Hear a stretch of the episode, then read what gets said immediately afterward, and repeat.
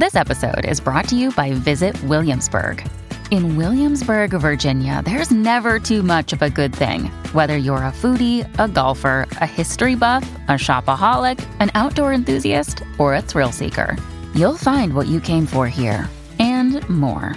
So ask yourself, what is it you want? Discover Williamsburg and plan your trip at visitwilliamsburg.com. This episode is brought to you by Shopify. Forget the frustration of picking commerce platforms when you switch your business to Shopify, the global commerce platform that supercharges your selling wherever you sell. With Shopify, you'll harness the same intuitive features, trusted apps, and powerful analytics used by the world's leading brands. Sign up today for your $1 per month trial period at shopify.com slash tech, all lowercase. That's shopify.com slash tech. You're listening to Dragon Quest FM, where we obsess over and talk about one way or the other Dragon Quest. Uh, today, this is just me, BJ, and I'm going to be talking about Baldur's Gate 3, actually. Austin wasn't able to make it this week, and so I wanted to get at least part of an episode out, a small episode, where we had the feed where we could talk about something that, uh, that I've been playing, kind of obsessing about, and uh, to be able to get any feedback from y'all about if you've been playing it and how you're looking at Dai right now. I know we talked about it a couple of weeks ago, and I still haven't played Infinity Strash, uh, but I have been seeing a lot of the same criticisms that Austin brought up before about the different kinds of cutscenes, about the different kinds of content that was available. Um, having talked to Austin a little bit more about it since we first recorded, I wanted to bring up also that he said that he's having a good time with the dungeon at the end of the of the game where once he beat it and he had access to this kind of uh, never ending dungeon i think it was the tower of recollection is what it was called that he ended up having a really good time in going through uh, and playing it quite a bit. Uh, I asked him if we had, if he was going to completely give it up now that we had done our done our episode on it that he had written his review for work and he said no that he was going to be playing it even more so that he was working on the the dungeon.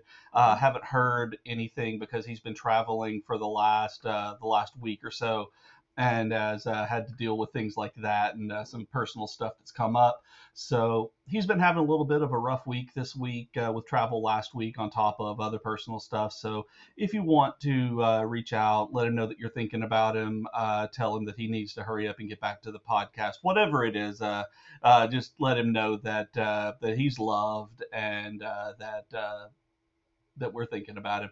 And anyway, so I've been playing primarily Baldur's Gate 3 lately. I was not originally intending to get the game. Uh, I had heard everybody talking about it for when it was la- when it launched that it was fantastic, that it was wonderful, that it was like this this fantastic RPG that had never been nothing had ever been done like this before and I took that with a grain of salt. I was like, eh, of course, that, that's what that's what people say about everything. It can't be that revolutionary. And then I have a an in person D and D group that I play with every Thursday night, and I come in the week after it launched, and they were talking about waiting on it uh, to come to PS5. So the next week or whenever it was, we they came back in, and then they were obsessing over it. Like they were just talking about all of these really cool things that had happened in the game, how their their games had changed just based on small things that they didn't think would make the game change. And just the way that they were talking about it made me go get it. I originally downloaded it on GOG uh, because I saw that they do have a return policy. And I'm glad that I did because I got it on GOG on my computer first. And it, even on low, my gaming laptop, it's a Razer Blade, uh, couldn't handle it. Like it didn't like playing on my my uh, monitor, and it ran a little bit better on just the laptop screen. But I was still having uh, stuttering and performance issues with it. So I did the refund. Uh, GOG came through with that, no problem at all. And just had to took about a week, week and a half. Uh, but I went and bought it on PlayStation Network. I bought it on PS5, and I've been playing it there since. Uh, the reason I didn't get it there first is because I didn't know if I would like it, and PSN doesn't really have a good refund policy. And by a good refund policy, they might as well not have one at all, because if you have started to download the game, not even that you've played it, if you've started to download the game, they won't refund it. Uh, so it is almost impossible to get one based on their their policies. I'm sure they make exceptions though. Anyway, I started playing it there. I actually transferred the little bit of a save that I had from the PC to the uh, PlayStation 5 because you can do that. And I don't know if you can join games, but you can definitely cross save between platforms uh, through your Larian account. And so I decided that I was going to continue playing the same game. I made a wizard, a Dragonborn wizard, and y'all, I fell in love with this game. It's every bit as good as people said it was. I didn't understand how it could be that good, but just coming in and talking to other people who have played it, our experiences have been different. There were things that I completely missed, like major, major features of the game that, like quality of life parts that I just didn't find. That I was, I went literally the other direction and never doubled back to to find something. And so for a long time, I didn't have a particular feature in my camp. And so it was really interesting to see how that kind of played out and I've gone through. I'm near the end of the game now. I've spent about 110 hours. Uh, what my save file says, and I think that it's probably closer to 125 at this point because of resetting and uh, having to redo some battles, having to get things where like my character may have gotten stuck. I didn't do a whole lot of uh, save scumming where I went through an entire section and then realized I didn't like my decision and went back. I only did that in one major section in Act 2 where I wanted to see what would happen with both of them. And I'm glad that I did because you have to make a very major choice for one of your party members. And no spoilers, but I decided to go one way with it and I decided to save Scum and see what happened if I went one way or the other, see what happened when I went both and I actually liked the decision that I hadn't intended to make better. So I played for 30 minutes to an hour after that and realized, no, I need to go back. I'm going to make the other decision and see where the story branches from there. And that's the one that I ended up staying with. And during my next playthrough, because yes, there will be another playthrough because there are other characters that you can have in your party that I didn't get to meet, y'all. I really didn't even get to see these characters while they were uh, recruitable. And so I want to play with a different party composition. I want to play with different kinds of uh, actual different characters to go through their side stories. And it is just so amazing how the developers have put this game together in order to make every single choice, just about every single choice you make, have a different branch and that will change something else in the game. You can't get this quest if this particular character died early on in the game, or you can't. Uh, this quest will get marked as complete if you make this choice because that quest line no longer will work because you've made a different moral choice or you've made a decision uh, to abandon something or someone or someone died in combat it's just really ridiculous how they have put everything together in the game like this to to be able to do that. I didn't think it was going to be what it is. That I've played like branching story games before, and this is a whole new level. I know why it took all of the time that it did in development now. I'm really glad that I didn't do early access and consistently have to replay a lot of them as they introduce new features, replay the game and stories and quests. But I'm looking forward to replaying it soon to see what happens when some of these things change. Uh, see what happens if I literally go right instead of left in some places. like early on in the game, that when you first uh, get into the part of the world that you can explore rather than just the tutorial intro part, there is there are parts of it that honestly, and I say say it like literally on this, if you choose the path to the left, it cuts off parts of the game that would have been open if you had gone to the right and continued on that direction. Uh, it's it's really really crazy uh, how even small choices of which actual physical path in the game you take will adjust the story and how different events play out. It's it's really really great. Um, like I said, I'm about 110 hours in, and I'm in terms of the story and everything, and I am out now. Uh, as of yesterday, last night, as yesterday, I'm completely out of side quests. The problem here, though, is that I still have side quests that I want to finish, but I'm out of side quests that are listed as incomplete because there are three acts in this game, and this is not going to be a spoiler uh, because I mean the game is called Baldur's Gate, uh, which is a city in the Forgotten Realms in D and D. You don't actually get to the city of Baldur's Gate. Everything is leading up to it. You get to the city of Baldur's Gate in Act 3. Act 2 ends when you find a, a travel point that says the road to Baldur's Gate 3 or continue on to the road to Baldur's Gate 3 or something along those lines. It will tell you that if you go into this new area that some storylines and quests won't be able to be completed uh, but it's told you that at this point in the game like three times and you've been able to go back this is the one point in the game when you go to the city of Baldur's Gate that you cannot return to any previous area of the game you can try, but it will not let you. There's no fast travel anymore. There, it won't let you go back through the path that you just walked through nothing. So if you have any quests that you want to finish up in Act 2, Act 1 or 2, you really, really, really must get them done before you move to Act 3. Because the only time in the game that I've found when it actually matters that you follow the remember you're going to a new area and you're going to not be able to complete some of this stuff. The only time that's mattered is moving into act 3 when you go to the city of Baldur's Gate. So if you're playing it, if you're uh, going through and a completionist and want to do as much as you possibly can in a single playthrough, do not go into Act 3, into the road to Baldur's Gate, until you are complete and ready not to be able to turn around. Now, I've heard some people say that Act 3 is the worst part of the game. I've seen some reviews. Austin was telling me that some of his coworkers were talking about Act 3 being the weakest. And I can see why they say that.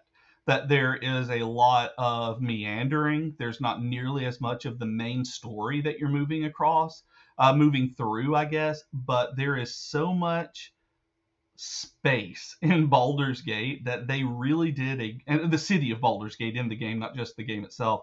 The city of Baldur's Gate, that there's so much room, there's so many neighborhoods, there's so many areas such as Lower City and and uh, Rivington outside that they're the out the towns on the outskirts, kind of the suburbs.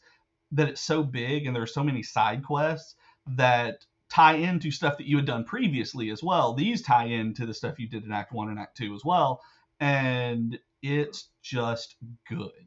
Um, yes, the main story is weaker here. Uh, there are tasks that you have to do, there are quests that you can complete, and you can barrel through it if you want to uh, and you'd be able to move through it much more quickly than I have. But I think at this point, I've spent maybe, I, I don't know the exact hour point that I went over, but I'm certain I've probably spent 40 hours in Act 3 alone just exploring the city, doing all of these quests, going through these minor dungeons that are so much fun to do it's not like the the kind of thing in Skyrim where you walk around and then you're like, oh, look at this cave, I can go in. But it's that sort of thing where you go into a new area of the town and there are always new things to explore. There are sewers to explore and crypts to explore and tombs uh, in the graveyard. Like actually, you can go into some of the tombs and explore and see what's going on. And I'm the kind of guy who reads the books that I find, who uh, and you get quests that way sometimes, or you advance quests that way sometimes. Uh, so I'm always checking out all all of the different uh, like pieces of debris that are around and there's just so much. I don't understand how this game actually got made as quickly as it did if i'm being honest because even with like the the years and years of development that it went through there is so much in here that as a writer i can't comprehend writing all of this. That that i i haven't seen a word count on how much is in Baldur's Gate, like dialogue and and side text from books and things like that. as well as the main story uh, branches and different things. I'm really curious on word count because this, I don't see how this isn't the biggest game ever made in terms of, of word count, just based on how the, the game works. But all of that to say, I'm fairly certain that even though once I start moving into the last area of the game, and I say last in quote air quotes here because I don't know if it's the last area of the game. It's just where I am right now, and I don't have anywhere else to go. As I move into this area, there might be up to two more areas uh, to explore after I complete these quests. Uh, because Baldur's Gate and being the uh, knowing about it from D and D itself, there is another area of the city called Upper City. I'm in Lower City now, where all the basically the the commoners, the normal people, the merchants, uh, and and and and lower like the the lower class uh, folks live near the in the slums. Uh, and refugees are being held here, that kind of thing. Um, and yes, held here, like they're not being treated well that uh, there is an upper city, which is where all of the rich people live, and the the uh, uh, like magistrates and and aristocracy. And I haven't been there yet. I know that there is an upper city because of looking at some of the trophies on PS5, but that's all I know. I don't know how long it takes. I don't know what kind of exploration and quests are there. I just know that I will see it eventually. And if it's like Lower City, it's going to take me another however many hours, dozens of hours to to get through. So I have no idea. I love this game, y'all. I can't recommend it enough. And the worst thing about it is, yes, that it takes so much time. Uh, my wife has come in a number of times and asked me, like, how long have you played this game? Does this game ever end? And I'm like, I don't think so. I, I think it just keeps going. And it really might. I don't know. Um, but uh, it is only digital as well one thing that you should know is that even though I think there's going to be a physical collector's edition eventually, I don't think it's out yet, it's still only going to have a download code for it, and it's big. This game is like 140 gigabytes. Uh, I had to clean off a bunch of my bunch of my hard drives, both on my both on my computer when I downloaded it and on my on my PS5. So make sure you have the space for it if you do it because it is only digital. It's only install, and uh, that's the only way you can get it. Uh, if you do get it on GOG, it is one of those places where it's DRM free. Remember that uh, you can download your own installer uh, with all of the files later, so you don't have to worry about the DRM being taken away someday, like on PSN with the server shutting down, or the or Steam with it being uh, removed at some point. All of that is the reason that I always try to go to GOG when I can. So you know, unless there's like a Steam sale, I'm gonna do that, of course. But uh, like us all. But anyway, I highly suggest it. I think that all of you would enjoy it, and yes, I mean every single one of you. Uh, no, I don't. If if you, it is a great strategy RPG because it uses turn-based D and D uh, fifth edition combat. Uh, it's altered from fifth edition to to you know make the lack of a dungeon master and uh, actual video game playthrough uh, work much smoother, change some feats, things like that, uh, how different things interact. But all in all, I love this game. It's my game of the year so far, and I don't see how anything uh, honestly could surpass it. Um, I, I have really high hopes for Dragon Quest Monsters. I really think it's going to be a lot of fun and it's going to take a lot of time from me in December. Spider Man 2 comes out. Oh my God, I think Spider Man 2 comes out today, maybe uh, looking at the date on here.